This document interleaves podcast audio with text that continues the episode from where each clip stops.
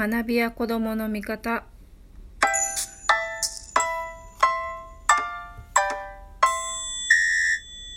こんばんは。学びや子どもの味方こと、えー、深松ひ子です。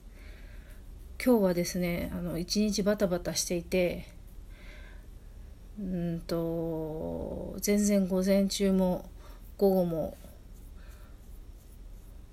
ちょっと収録をする時間がなくて今10時22分なんですけどこんな時間遅い時間に収録するのは久々かもしれませんね。でえっ、ー、とまあ今日の収録のお供はえっ、ー、とベトナムのハス茶をアイスで飲んでます。ベトナムのハス茶って結構珍しいですよね。すごい美味しいんですけど私がちょっと濃いめに入れちゃったからあのえぐみがちょっと出ちゃったんですけどね。でもとてもあのなんだろう香ばしい感じっていうのかながするんですよね。あのお茶好きさんは試してみてもいいかなと思いますね。でえっ、ー、と今日もえっ、ー、と質問からいきたいと思います。今日の質問は英語絡みの質問ですね。絡みって言い方。えっ、ー、と英語の読み書きはできても話すことができない場合何をトレーニングしたらよいですか？という質問ですね。もえーと、英語の読み書きはできる。うんうんうん。できっ話すことができないっていうことは話すには十分な読み書き能力はきっと十分あるってことだよね。中3レベルはきっともうあるっていうことかと思います。で何をトレーニングしたらよいですか？これ前えっ、ー、とシャドーイングが最強だっていうふうに聞いてるんですけどシャドーイング最強説は本当ですかみたいな。質問が来てそれに答えた答えにちょっと似ちゃうかなと思うんですけどあの時はシャドーイング、まあ、最強の勉強法があるとしたらシャドーイングだけではちょっと物足りないかもっていう話をしたんですけどえっ、ー、と今回はやっぱりそれと同じような回答になっちゃうんですけど話すためには、えーともしまあその学習してる人がですよもしアメリカとかイギリスとかオーストラリアとかその英語圏のところにあの国に行ってるんだったらばおのずと英語しゃべおのずとっていうのはおかしいですね努力次第で、えーと、英語が喋れるようになる確率はとても高くなると思います。で日本にいてなかなか喋れるようにならないっていうのとえーと、英語圏の国に出ると喋れるようになる確率が高いのの一番の違いは、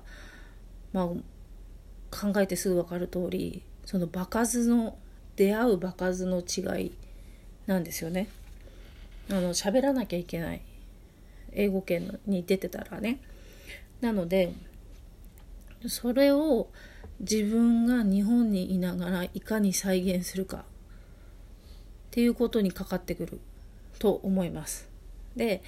そうするとシャドーイングはやっぱりとてもいい話し言葉のインプットになりますね。であのアウトプットとしてにもなるんだけれどもずっとあの聞いては喋り続ける声に出し続けるっていうのをやるのでなかなかあの自分の発音を確認することができないでもし海外にいたら発音の確認とかは相手の反応でできるわけです。通じにくかったとか注意されたとか。でそういうことでああ今の発音ちょっと違うんだなとか正しか違うなとかっていうのができるようになるとなると思うんですけどで国内で日本国内でそれをやろうと思うとちょっと難しい。シャドーイングだけでやろうと思うと。だからまず大量にシャドーイングをやるっていうのは一つ必要なことですね。でシャドーイングをやったらそのやったシャドーイングを、えーと、自分で録画録画じゃない録音しておく。で自分でシャドーイングで言ってる言葉がどうなのかもう自分で元の母国語話者が喋ってるものがあると思うので聞き比べてみる。でそれで正しい発音に直しながら続きで大切なことなんですけど喋る場数を作らなきゃいけない。で何でもいいから喋る場数を、えーと、喋るタイミングを作るのがとても大切ですね。で、えーと、本当に最初の段階なんだったらば言語交換でもいいでしょうしあとワンコインのなんかイングリッシュカフェみたいなのがあるのでそこでもいいと思いますしあと自分一人で、えーと口に出すしゃべる場数を増やそうと思ったら一人で話すそう独り言を言うってやつですね。英語で独り言を言う。あとは英語で日記を書く。英語で日記を書くときに英語で日記を書くときもブツブツ言う。今日はすごい嫌なことがあったみたいなことを日本語で日記書くときに実際は、えーとまあ、口に出して言わないと思うんですけどね。日本語で書くときに今日は学校に行ってすごく嫌なことがあったとかうんそういうのをこう日本語だったら口に出して言いながら書くのと同じように、えーと、英語でも例えばそうだなうんそうだな I wanna see friend from high school I wanna see I wanna see friend from high school っていうとあえっ、ー、と書くのの方がスピードは遅いので今言った喋ってる時に I wanna see ってこのスピードで喋り出したのを書くスピードで言うと I wanna でこれも wanna じゃなくて want to になりますけど I wanna see friends from high school. このスピードになると思います書くときは。でそのスピードでいいので最初は口に出して言ってみる。っていうのをやっていきます。でそれからそれがどんどんどんどんどんどんどんあの